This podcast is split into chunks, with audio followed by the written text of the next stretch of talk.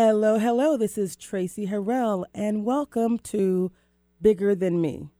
Each week, we focus on how to achieve your definition of success and happiness. On Bigger Than Me, we bring together a combination of ageless wisdom, the latest research, and engaging interviews with amazing people who are sharing their stories to help each of us achieve our full potential. Your journey to transformation begins right now. Let's ah. do this. Let's do this. This is Traci Harrell, and you are tuning in to Bigger Than Me, and I am super excited about today. So, today on the show, for those of you who may or may not know, this show is all about empowerment, right? It's about, you know, thinking about our personal journey. I started the show two years ago by the way, with Hubbard. I started a radio show two years ago when I was writing my first book. And the book is called Our Journey, Our Dreams The Art and Science of Being Aware and Getting There. And obviously, it was about having individuals share their life's journey, talk about dreams that they've accomplished, and really help people to move from being aware to actually getting there, closing the gap between things that they want to accomplish and actually bringing in research. You know, I've read like a thousand books, a hundred books that I can tell you I read or listened to multiple times. 40 of the top books around success and happiness are now metabolized as a part of my DNA. So I feel like I got a little something, something to share, but it's not about the research, right? It's about the people that are doing great things. And so it's not a political show. Let me just say that. It's about love and making the world a better place. But it's kind of cool when you have someone who's running for uh, political office who's also trying to make the world a better place. So today, for those of you who are watching, we have Miss Pat Murakami. Murakami. Murakami. Right. All righty. So I met you recently at a Tabor 100 meeting. And what do you know about Tabor? Well, I know that they're an organization uh, formed to help uh, promote black businesses, uh, and, and, especially with regard to contracting with uh, government agencies. That's part of it, and we'll yes. come back. Okay. I'm going to give you a B plus on that okay. one. We're going to have people from Tabor come back and actually talk about that organization. Um, it's amazing. I actually just joined. So my, my my career, I spent 25 years in corporate America. So eight years at IBM, 14 years at Disney, my last five at Microsoft. I've al- I've always been engaged in um, nonprofit. So I'm president of a nonprofit organization called the National Black MBA Association, who their their overall mission is economic and intellectual empowerment which is pretty cool, right? So my first job out of college was due to someone I met at the National Black MBA Association. So it's all very cool. So my, my passion is for community and for service. But right now, I'm no longer in corporate America. I've officially started my own business. So I'm a new member of Tabor, and they focus on entrepreneurship. They focus on equality and just, they're amazing. So we'll talk about Tabor another time. But I met her with about six other candidates for Seattle City Council. Um, and, and I was I was actually moved by by your your, your message. And so I, I offered up the show, and you graciously accepted. And the more I learned about you and your family, your son, who's a paramedic, right. a full time student, yes, your husband. I mean, there's just so much about you that I really like. So today we're going to be talking to Ms. Pat. Pat, introduce yourself. Tell them who you are, and even though this is not a political show, we're going to ask her to tell us why should people vote for you. Okay. Well, again, I'm Pat Murakami. Uh, I've lived in Seattle since 1975. I've lived in the district I'm running for, which is District 3, for 40 years. Wow. My, my son was born and raised there. So uh, I've lived in different neighborhoods throughout that district, and it means a lot to me. And I'm running because, well, as I told you before the show, Se- Seattle. Seattle's a hot mess, and it wasn't. It wasn't always that way. When I uh, fell in love with it, it was a very different city, and now it's a city that's that's really not serving, uh, especially those in need. And some people have begun to ask, um, is the city working for us or are we working for the city? And who are you going to be working for? I'll be working for the people of my district and the residents of Seattle. I love it. And your district, what I love about it, people who are watching this around the country, uh, she called it District 3, but we call it the CD. Right. The Central District. Yes. Is it the hood? Partly, yes. Yeah, it, it is. It's where the hood used to be. I mean, the city policies have decimated it, but it, it's where the the real hood used to be. By hood, we simply mean so no one get offended. I'm black, so don't get offended. By hood, I mean it was there was a huge concentration of African Americans in that space. It was a safe space. It was a thriving community. It was where I would consider going to find my people. Right. Like going home. Yes. Finding communities, families who had lived there for generations. That's my people. Those Right. are my people. And so, you know, I guess you could talk a little bit about um, the transition, kind of how things have, have transformed in the CD. We'll have other people to talk about that too, but apparently it was that transformation, the things that you've seen happen that have really made you want to make a difference. Correct.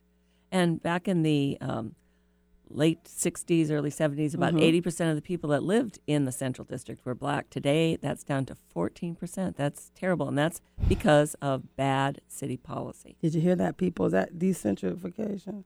Yeah. Is that It- what it's it- it- called? well, it's gentrification. Gentrification, thank And- you. Yeah, and, and it's, it- Gentrification. it's intentional and purposeful. It's not by accident that that happened.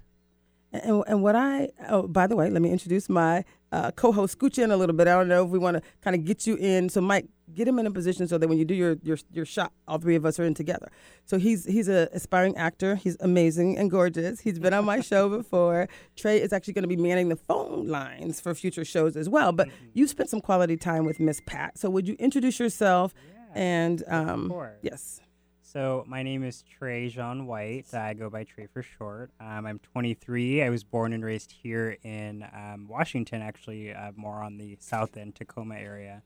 Um, um, I'm 23. I'm a licensed massage therapist. I've loved my career for about the last three years, and I had the opportunity um, to go and have lunch with Miss Pat. You are lovely, and I just I want to say that you have such deep love for your son and your family, which is amazing. Well, thank you.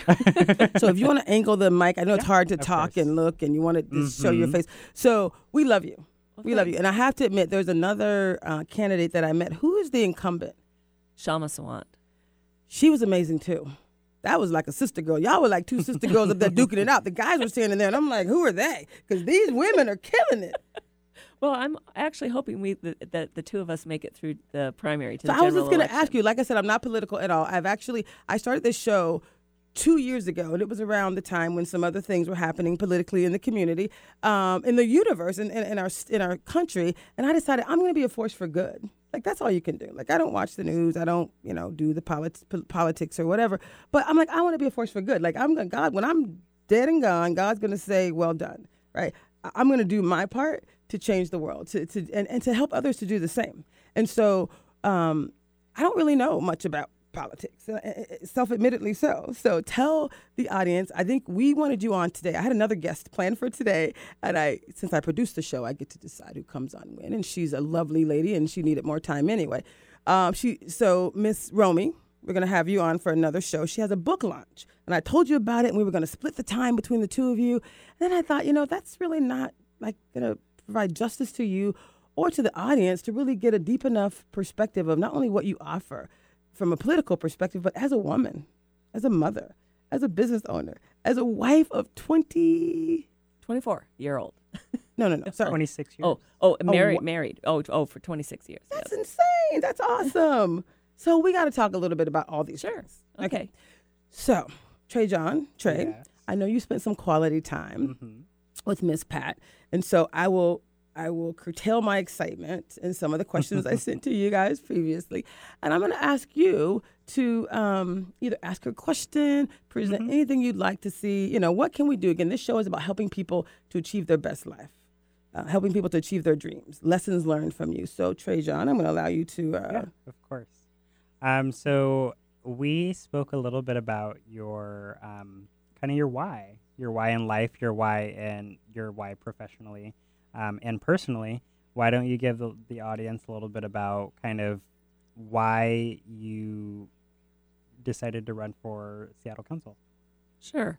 I just feel there are a lot of people that aren't, uh, don't have a voice, aren't being listened to. Mm-hmm. there are many people in Seattle that uh, either individually or as part of a neighborhood group are suing the city Mm-hmm. to have them do the right thing that they failed to do to begin with. really? Yes.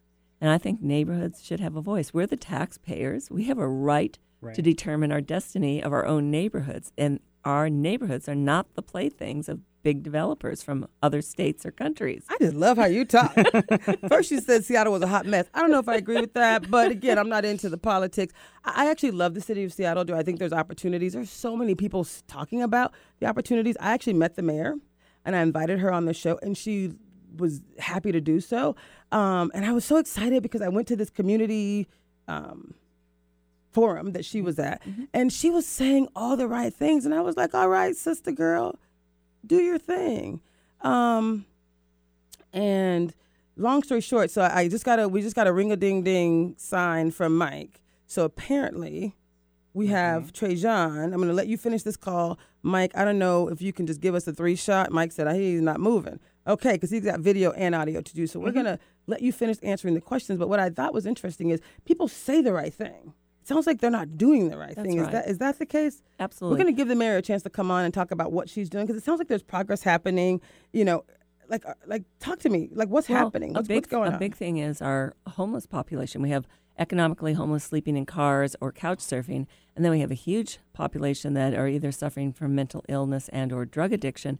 They're living in tents or RVs, sometimes sheds. I don't think that's any way to live either.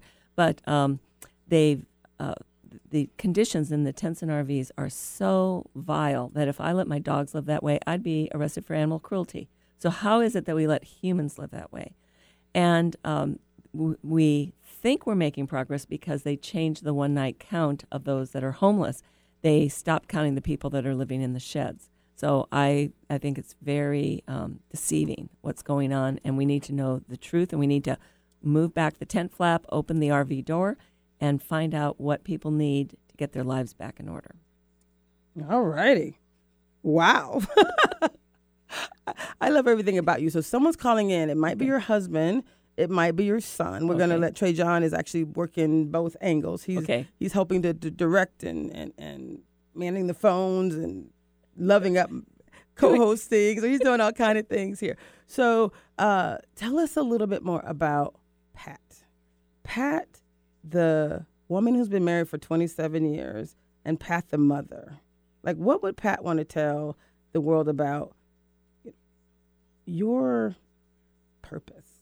What is your destiny? What is your mission, your personal goal in life?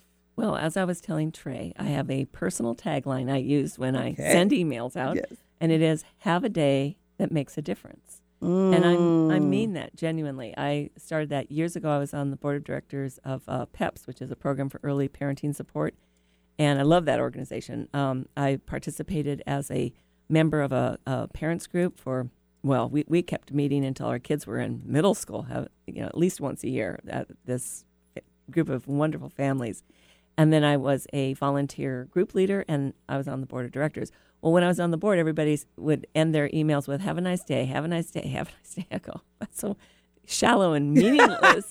and so I came up with my own tagline: "Have a day that makes a difference," because that's why we were on the board. We were trying to help other parents I get the support it. they need, right?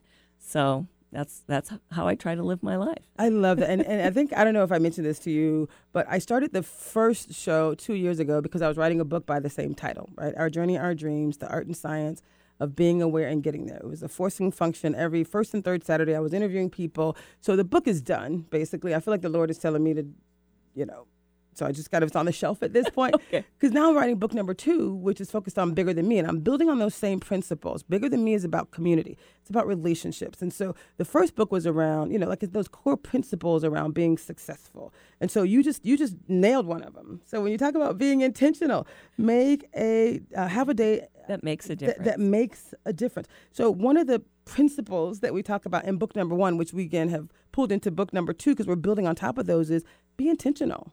Like be very clear what your purpose is in life or for that day, and like do that thing. Like make a difference every day. So oh, I didn't mention this. I started a um, when I left corporate America. Um, uh, I started a consulting company called Made It Now, and it's making a it's an acronym Made It making a difference every day through information technology, intentional thinking, and something that I uh, a phrase that I created called intuitive theatrics, right? And I've trademarked that uh, phrase, and we'll talk about that on another show. But this concept of making a difference every day, it's important. Being intentional every day. So, what are you intentional about? When you woke up this morning, when you woke up, you know, uh, when you wake up Monday, so you got a new fresh week ahead of you, what are you going to be intentional about? Well, right now I'm intentional about trying to win the primary election. Okay. Because I genuinely believe I will work the hardest and do the most to benefit the most people Mm. in my district and in the city. So um, that's where my focus is right now. I'm I'm working until two or three in the morning, getting a few hours of sleep, and starting over again. Um, but prior to that, um, I think I made a huge difference um, in raising my son, in impacting the other kids at his school. Um, I've made a difference in the nonprofits I volunteer for. And even in work, uh, my husband and I are very dedicated to our clients. We try to give them good service and make love it. sure their computers are working well, their network is working, working well, and do it for a reasonable cost and not gouge our, our customers. And we spend their money as though it's ours. We're very Ooh, I fru- we're that. frugal with with. Uh, we spend, and I'm writing book number two. So everything that happens on the show, I was I'm feverishly always taking notes. So I see there's a caller on the show. So I'm gonna have Miss Pat. You see that sign right there? Yes. I'm gonna have you tell our listening audience what number they can call. So the two nine the the, the one with the two nine eight and eight eight eight two nine eight KKNW. okay, where is? The, Oh, so there's a yellow sign oh, down I there. So Oh, say that- yes. Oh, actually, hold on. Trey John is here. Trey. Well, hello there. Wait, you can't talk until you. He wants you to get over to a mic. Mike is like, get over there. Stop playing. He knows we're all shenanigans. So, Trey John, Yeah. what do you have on the phone? So on the phone we have Allison. She's calling in from Seattle. Um, Pat, she actually has a couple questions for you in regards to homelessness Ooh, and your position on that. okay. Allison. Hi, hi. Can you hear me? Okay. We can, Allison. I'm so glad to have you call. So, Oh, thank so you. So I'm Traci Harrell. This is bigger than Hi, me. Traci. We're, we're here to change the world. And again, this is not a political show, but we invited someone who's running for city council, and we want to give it to her good. Allison, no, I'm just joking. No, no. I'm just joking. I'm just joking. I love this moment. I do. So, what is your question? What is your position? Awesome. Yes, please Uh, join the well, conversation. oh, oh, fantastic. Thank you.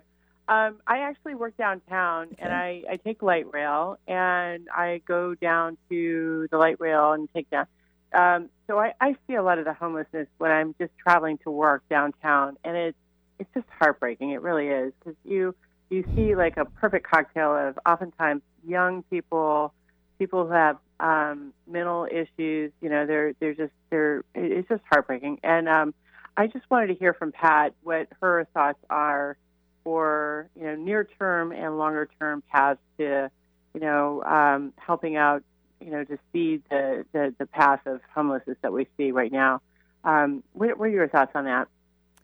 Well, a lot of the problem you see in the downtown streets um, are related to drugs and drug transactions, unfortunately. Yeah. And we have to help these folks. It, it's not in their best interest to be on these drugs. Um, they're, uh, I carry a naloxone kit with me everywhere I go. I'm prepared to save a life if somebody's overdosed. But uh, now even naloxone isn't working up in Canada. People are dying. They've come into safe injection sites. They get the uh, naloxone and they're transported to hospital and die anyway. So it's it's critical that we get people into residential treatment. We cannot expect them to be treated, go back to a tent or RV that is just rat infested, literally, and and succeed. So we've got to do more for these folks and help them.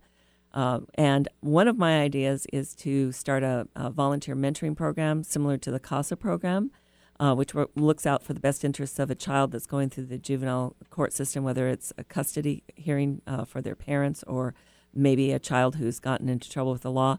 So I'd like to see a mentor guide folks with either the drug or the mental health issue, provided they're not violent, of course, through the um, services and um, help them get the housing, um, the, the assistance, and the help that they need because they are in no way capable of navigating them that on their own. I love that. Uh, so then we also have economic homeless, and we just need to help them immediately. Housing vouchers, job counselors, caseworkers. And I don't know why the city doesn't do it. They'd like to spend a lot of money on overhead and not much on results. Mm. uh, do you mind if I ask a follow up question? Allison, okay? I would be disappointed if you didn't. We are so excited to have you as a part of this conversation. Oh, Did I mention I'm not political, so I don't actually have a position except you know a prayer. I'm going to pray for all Oh, the. a prayer, exactly Um, right. we will pray, pray, pray for the Let's city fix- before this is over. Figure yes. out how to fix it. Yeah. So my my follow up question is: This has been such a, an intractable issue relative to getting um, traction, if you will, and measurable outcomes. So how would you measure or get, you know, to track how the performance of any type of effort would be tracked and measured to see how are we progressing, how are we succeeding, what do we need to, you know, double down on and fix or you know recheck, if you will. What What are your thoughts on that? Well, I we need one coordinated database, and I think the navigation teams have those now. But uh, in the past, twenty different agencies could interact with a person for a short period of time, and we don't know what the interaction was, what the results were, et cetera. So we need that information is confidential, but needs to be shared with with trusted agencies, with the navigation team, and track the success or failure of a person to get back on track. We're funding now 138 agencies. So that's money going into overhead to six figure executive director salaries. How many? 138. A lot of Um, that's that's overhead, salaries, rent, utilities, you name it, and nothing is trickling. 138 agencies that are focused on addressing the homelessness homelessness issue in Seattle. Yeah, right.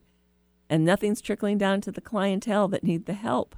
So we need to figure out which five or six agencies are doing the right thing and actually producing results, fund those agencies, and go forward from there. So um, uh, some people have called it an indu- a homelessness industrial complex and gotten criticized for it, but heavens to Betsy, um, sometimes I think we'd be better off just putting all the money in a helicopter and dropping it over the tent encampments. Um, it uh, well, and and I know that wouldn't work either, but I mean, heaven, it, we just have to um, look people in the eye and give them the services that they need. And we're not we're not following the recommendations of Barbara Poppe's report regarding addressing the homelessness issue. And unfortunately, her report did not use the word drug or addict. And and we're never going to get our arms wrapped around this problem unless we admit there's a drug epidemic taking So place what, what was the name you just mentioned? Barbara Poppe, P O P P E. She was she was P-O. hired by the city uh, as an expert to do an Mhm. analysis of our homelessness issue, and she made specific recommendations of how to proceed and how to end the homelessness crisis. Mhm. And the city has failed to follow those mandates or those uh, recommendations. And if you watch the mind-numbingly dull uh, budget hearings that, of the city council, that you I've actually been to a city council meeting. It was pretty short. I thought it was. I mean, like I said, I'm I'm I'm I'm a bit of an optimist. Uh-huh. So But it, it, it, power to the people. The, the, the, bud, the, bud, the budget hearings are exceptionally boring. But anyway, but they, they there would be this kind of shotgun approach where each council member wanted to fund this nonprofit or that uh, uh, that issue or whatever, and there wasn't a cohesive um, uh, connection to the plan and say, I want to fund this organization because they will address this line item in Barbara's report. There was no connection between the two. So unless we're going to follow her recommendations, which were nobody has said they're not valid or sound, then why did we spend three hundred thousand dollars? Let's follow the recommendations and make progress. Well, I can tell you, I will. I, this is not a political show. I'll say that again. But I will be inviting uh, Bruce Harrell onto the show. We're not related. I do know a friend of a friend. He's like an amazing person. Uh, he's well known in the community. So I'll be inviting him on the show and, and be happy to ask the question. And I'll ask others. I actually met with um, a few of the other council people as well. So I'll actually be bringing them, inviting them on to talk about it. Definitely plan to have the mayor on as well. I just kind of feel like I need to educate myself a little bit more. Well, I, so I, hope- know what to ask. I So hope, uh, this is great. Jenny shows up for you because she's failed to come to community meetings she's been invited to in, in our community. So, Oh, um, and the uh, CD? uh, J- j- don't hang up, Allison. We love you. Oh. yes.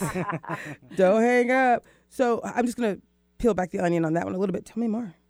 Well, we, I met her at a, at, a community forum, and she was, I got to tell you, she was representing. I, I don't know this mayor, but as far as the sister girl standing up with bullets going, coming, firing from every angle, she was, I mean, she looked like she was trying to um, address the issue. She wasn't letting her people take any, you know, blame. She was standing up and taking blame and some credit. Like you said, they talked about some numbers that were changing. I'll be sure to ask her about if, if measures have changed. But I mean, I was actually kind of impressed. And then as I was leaving, I connected with five different people and they were like brutal. So again, we got to figure it out. So, uh, so w- were you going to say something else about um, Well, about this report? Has anyone challenged them? Like when people ask the question, you can't be the first who said this. No, What's the response?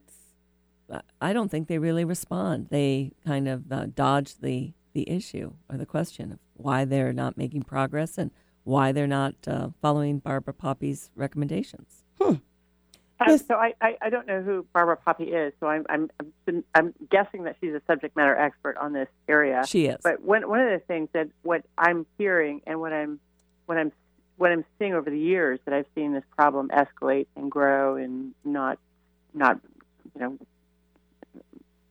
curtail, if you will, is is there doesn't seem to be any ownership of a a wrapper, and it's a complex problem. I get that, but um, if we don't, if we can't define the problem, if we can't measure our efforts, then we have a, hard time describing what success looks like, right? So I think the biggest thing from a community perspective that I'm hearing, and from my my take on it, is um, we need to define some common, uh, d- define the scope of the problem, and then also define um, what what success might look like, even in small steps, and then kind of build out from there.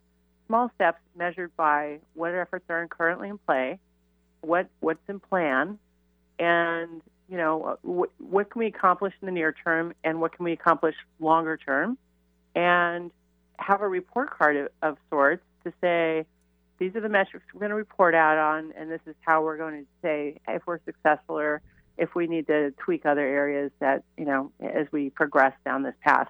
Because right now, throwing millions and millions of dollars out there and not having any metrics to measure outcomes is just, I think, a recipe for growing a cottage industry without having any um, any help for the people that actually need the help the most. You know, so that's that's a it's a miss. So I'm hoping uh, between Pat, you, and others, you know, other innovative thinkers who are thinking about the space, that we can kind of navigate that to where some common metrics so that we're not arguing about the numbers persistently, and we just say, hey, these are the things we're going to we're going to ch- check off our list. We're going to keep going on this punch list and figuring it out, right?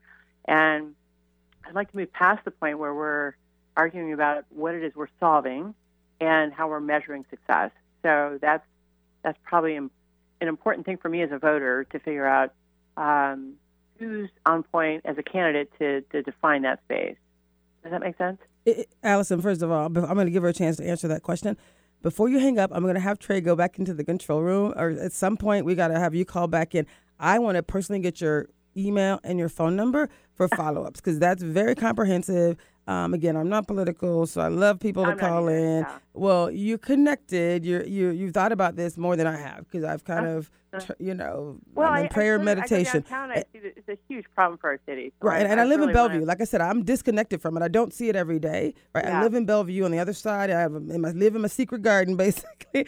Uh, so I, I- you know, I'm going to Seattle to volunteer for SCORE and help people with their businesses. But I got to admit, it, it, I have I have not the the same experience that you've had. So again, no matter what happens, call back and make sure you give us your phone number and email, not for public use, but for mine, because I definitely plan to Yeah, follow up with definitely. you. Happy to do that. So I'm going to recap what I heard her say, Miss Miss Pat, Okay. putting you on the spot. So she said there seems to be no ownership. We need to measure the problem, define the scope, and and take small steps measured by right to, to determine you know how we're making progress and to accomplish the goal. Tell me what your thoughts are. What are you specifically going to do? Well, I agree. And the city has to be uh, forthright about uh, what has and has not worked and admit where the failures are and then take action to correct those mistakes.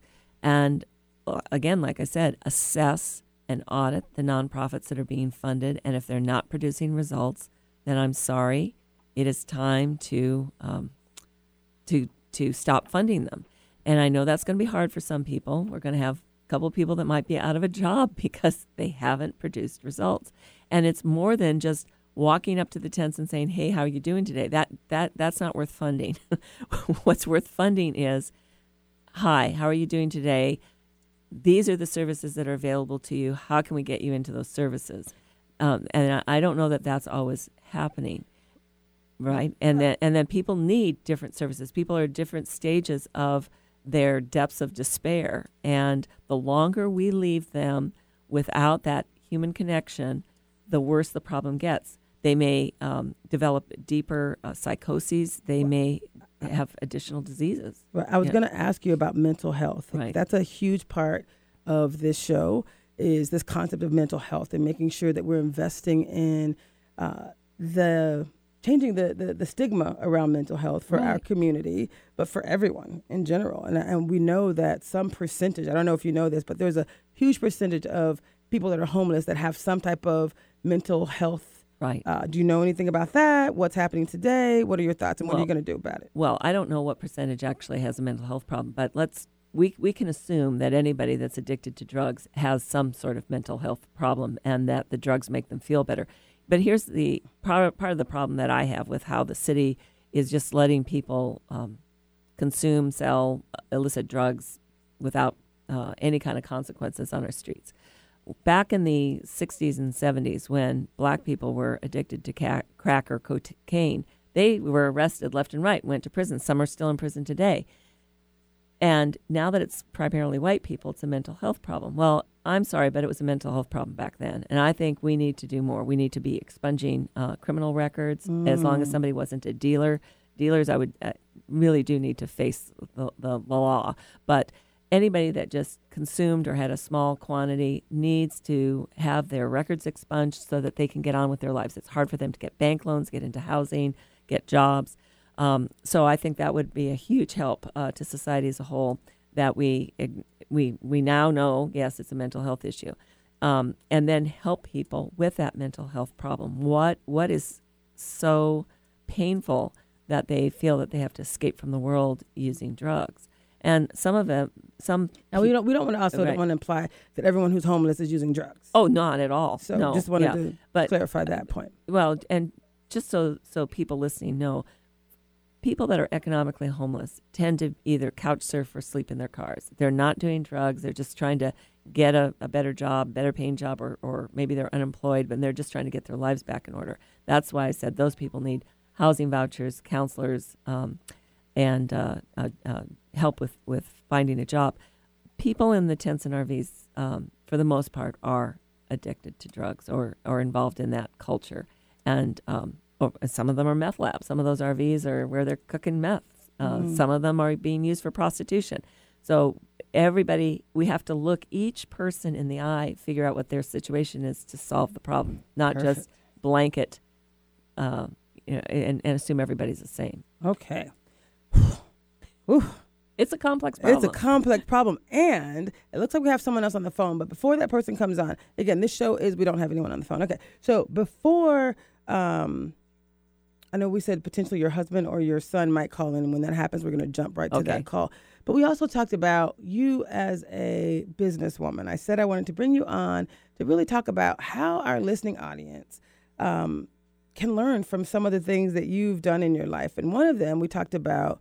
Um, You've been married for 26 years. 26 years. Right. That is quite an accomplishment. Tell us, how did you do? And when you talk about your husband, you're just smiling and giggly like a new newlywed. How like how did you make that work? Like what's what are your tips for those who aren't married, who are struggling? Uh, what words of wisdom would you share? Like what makes it work for you for you you two? Well, I'd say be uh, extremely fussy and and um, really think about what's important. So, I used to be really attracted to tall guys, athletes, or whatever. My husband's actually a little shorter than I am, and I, as I uh, grew up and I was in my 30s, I realized uh, what was really important, and that is um, the the character, the the quality of the the person that you're in a relationship with. Somebody that's honorable, somebody that's honest, somebody that you respect and they respect you, uh, sharing common interests, um, having a similar life plan. Those are, are the things that, that make a difference. And I genuinely enjoy my husband. I enjoy spending time with him. Imagine that. you enjoy spending time with your husband. I do. I love. So, you are you best friends? I'd say so. Yes, I, I, he doesn't really have a lot of friends or much of a social life outside of me, so I know. you know, you're his best friend, whether he qualifies yes. as yours. I'm But- just joking. Well, no, but uh, in, ter- in terms of who I would want to do something with, he's number one on my list, obviously. And so, That's yes, I do consider him my best friend. I know he has my back all the time. So. Wow, that that's Yes. huge. That is huge. So what happens when things get tough? I'm sure he gets on your nerves sometime. I'm from the south, so that's how we speak. I'm sure he aggravates you when you guys argue. How do you get past it? Well, honestly, we don't argue very often. Get out of town. Well, we work together all day. We better not argue that much. you, No, we have to Okay, get along. this is a miracle relationship right here. They don't argue. We'll have other people on who can help us figure out what to do. Actually, let me just tell you what I've been doing. Okay. Have you ever heard of a book called Nonviolent Communication? No, I haven't. That sounds interesting. though. It's by Marshall Rosenberg. He is absolutely amazing. We're actually going to have um, several shows on this concept as relates to relationships and connecting with people. I had a lot of work to do, even as it related to my my own personal leadership style. I learned that, uh, you know. PM, I have two master's levels degrees, so you know, and I'm fast and I'm moving quick and MBA, so I kind of know what's supposed to be happening. You can't rush people, right? Is one of the things I learned. And and when you when you make a request to people, by the way, um, it needs to be a request, not a demand. And I thought I was requesting, but he actually clarified the difference between a request and a demand is what happens when someone doesn't do what you say. Right? I can be very nice with the request, but I actually expect you to do what I say. right. That's a problem. Okay. I just learned that. So, uh, it, it affects relationships. It affects does. leadership. It affects all those things. So, are you trying to tell me you and he have had no disagreement? Well, what about even raising your amazing son? Uh, no, Come we, on, we, Pat. You're gonna have to give me something. we, We're gonna we pause have, and. we, we, no, no, no. You are not going to tell me you've been married for 26 years. we have had disagreements I about, would love about to hear things. how you resolve. well, them. we talk to each other, and oh yes. communication. Yes, we do. And so one time, um, there was a study we were participating in at the University of Washington, and, and it had to do with um, uh, your your children. And they brought us in for an interview, and even after it was over with, the person who was monitoring it goes, "Man, I've never seen a couple talk with each other the way the two of you talk." So tell us. So- Well- so listen, this show, Jesus, this show is this show is actually about helping people Mm-hmm. to again bridge the gap between where they want to be and where they are. Mm-hmm. So someone said to you, "I've never seen someone talk the way you talk." Right. Be specific.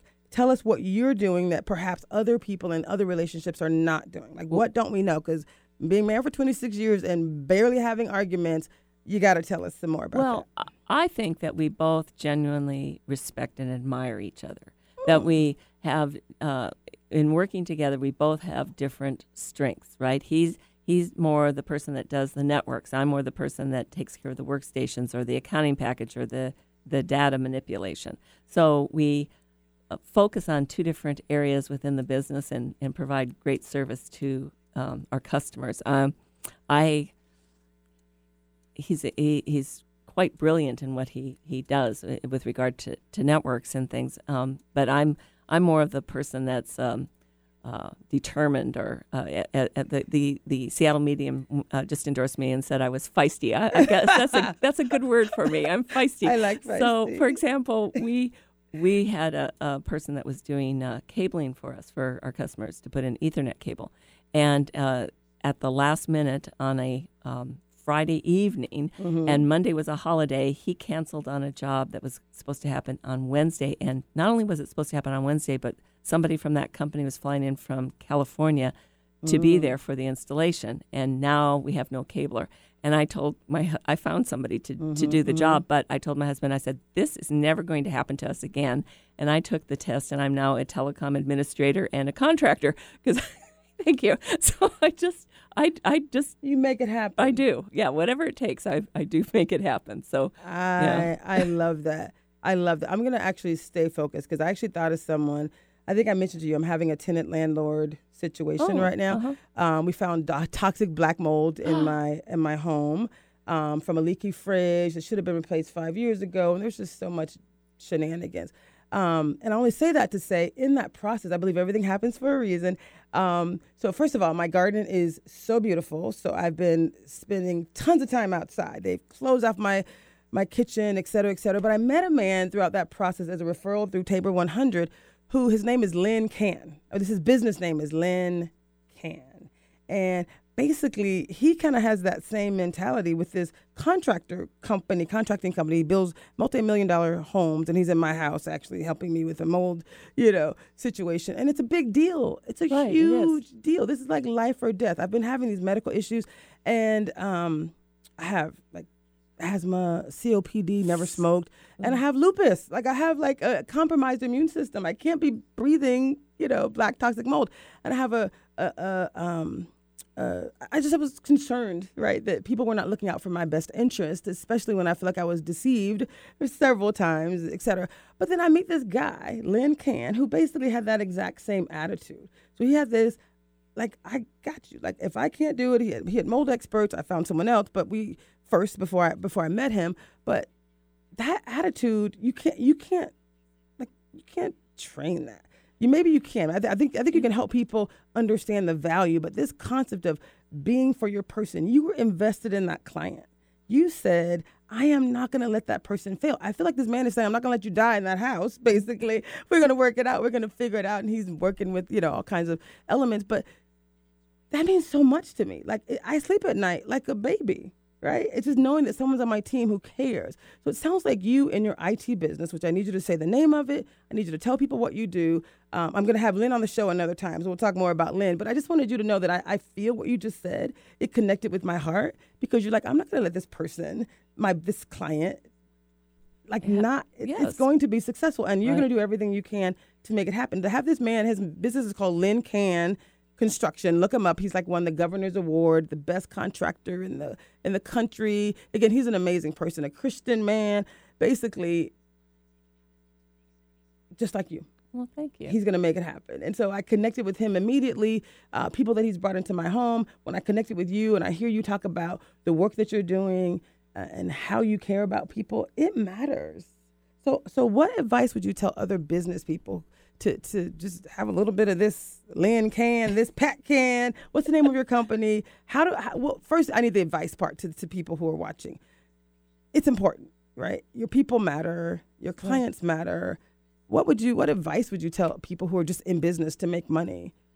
Well, I, I we're successful, and we've been doing IT for over thirty years. Both my husband and I, and it, it sounds very nerdy, but we we met at a computer show back in the '80s at the University of Washington, and we're not nerdy people, but that's how we met. And and I we we, it. we knew a third company, and and so a bunch of us went out for dinner, and then we, my husband and I, uh, before we even really started dating, we would do things together, like go on a ski trip with a group of people or whatever. And um, so then after we got married, we merged our companies into one. And the, the name is Network Support Group. We have an office down in Georgetown. Uh, we have clients that have been with us for decades because we treat them like their family. They're very important to us.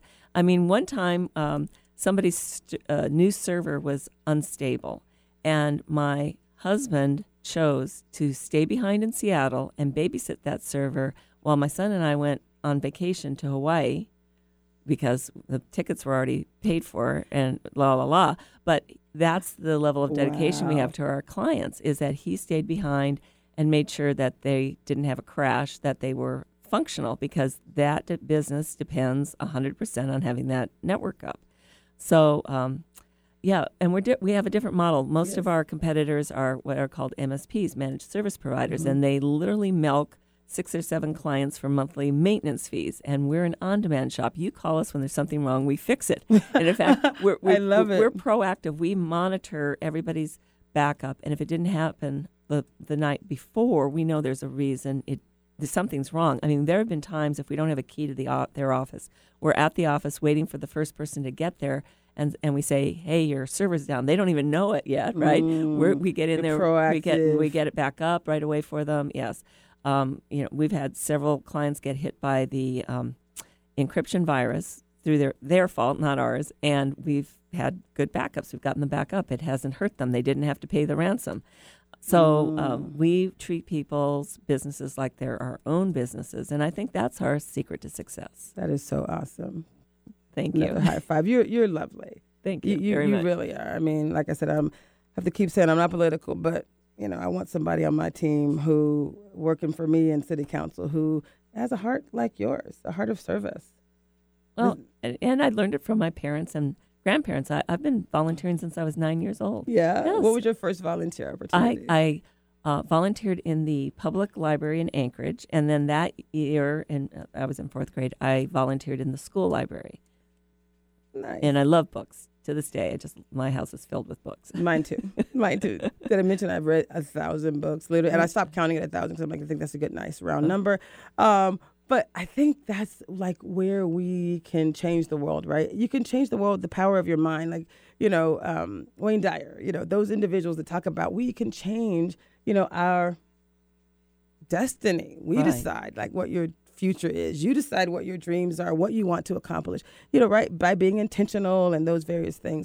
So when I think about you being a wonderful woman, we've talked about your relationship, communication. I'm going to go back to the communication. You said you were at this UW Study. study, Right. Mhm. and someone said, "I've never right.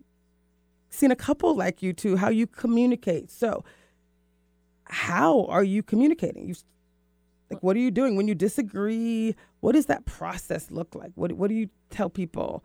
You take an ego out of it. I heard you say you respect and you care about each other. That's nice. Right. But when when somebody's give me some more, Pat. Well, I think when you're upset with the other person, uh, we, it's important to say, I am upset because, and you talk about the, the actual reason. So we never, ever call each other names or belittle each other. So we just talk about what the issue is.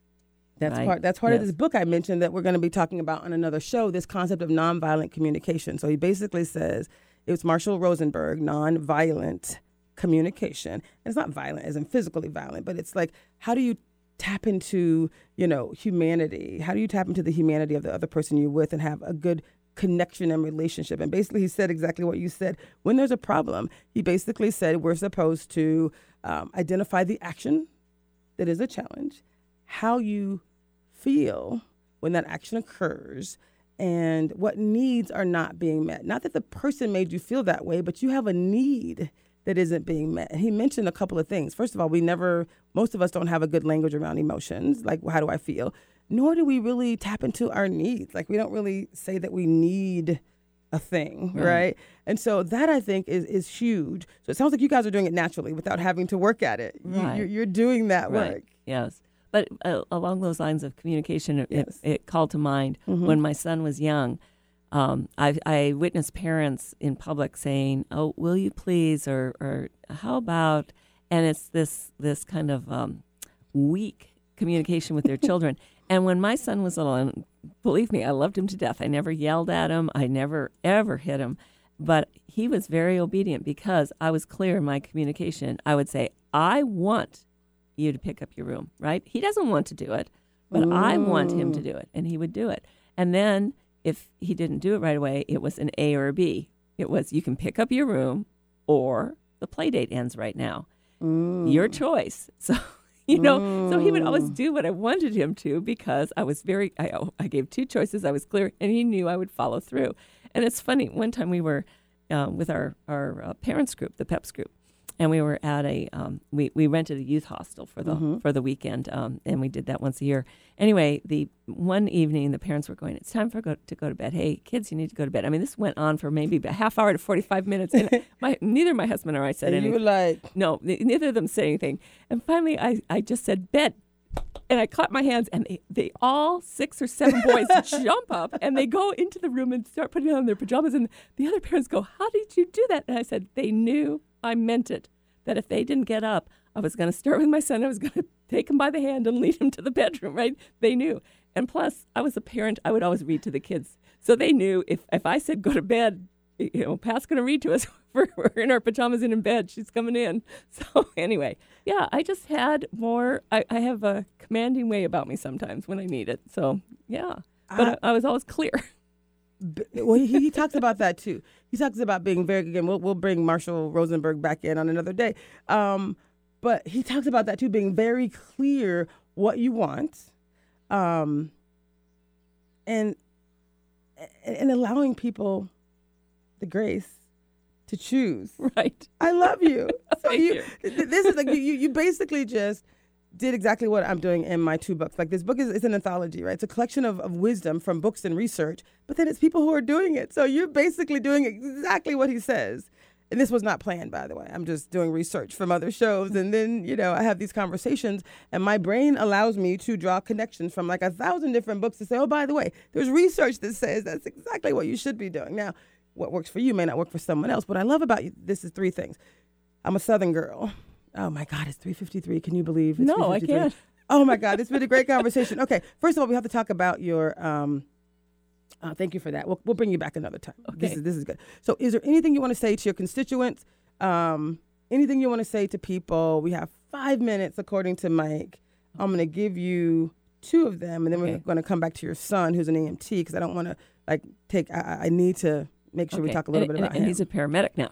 He was an EMT. He's, Oh, he's moved on. We'll okay, okay. okay. So very uh, quickly, Yes. I genuinely care about not just the the city as a whole, but about the individuals that live in Seattle uh, and my community. I've been engaged for a long time. I've um, I'm currently the in my tenth year as president of the South Seattle Crime Prevention Council, and we don't just have meetings and bring in guest speakers. We've taken action when a community is under siege. For example, um, a neighborhood with a lot of residential um, uh, apartments and homes there were raves going on in there, and people were literally uh, kept awake with rattling windows from 8:30 till about four or five in the morning.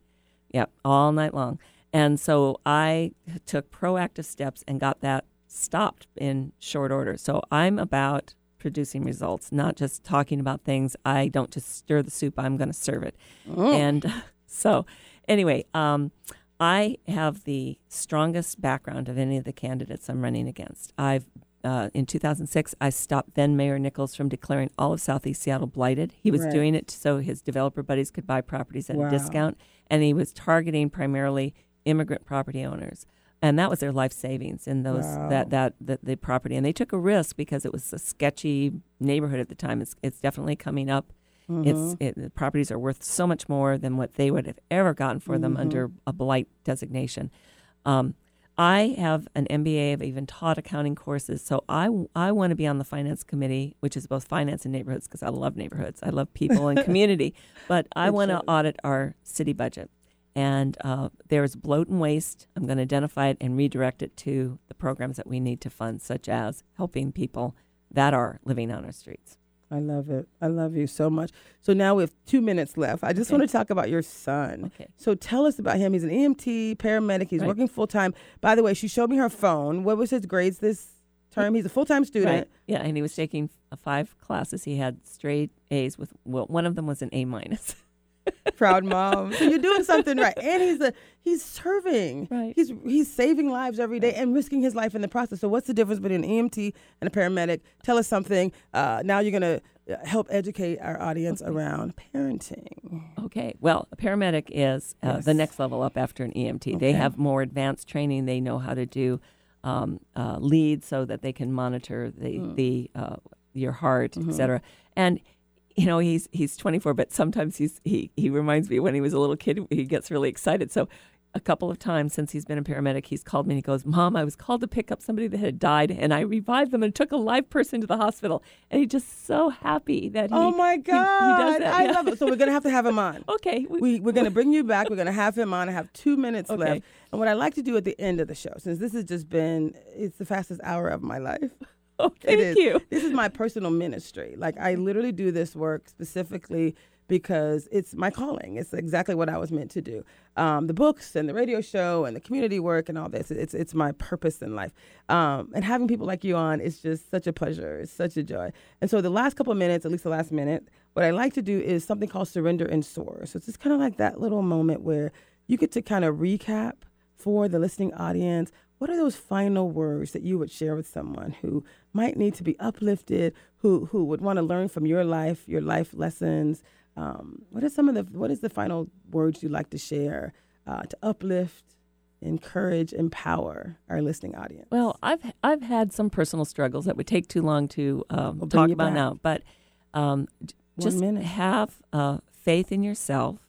Um, realize that things can get better, even when they they seem the most dire and dark, and um, do something for someone else. That will help you get out of your own Mm. head. And when you see how you've Im- positively impacted someone else, I think you'll feel a lot better about yourself. And you never know who you might meet on that journey as you help other people. Oh my God, I love you. That is the perfect way to end. Everyone, this is Miss Pat. Say your last name. Murakami, And you're running for. Seattle City Council, District 3. All right. This is Traci Harrell with Bigger Than Me. And again, go. What did you say, Pat? What was your closing to your emails? Have a day that makes a difference. There you go.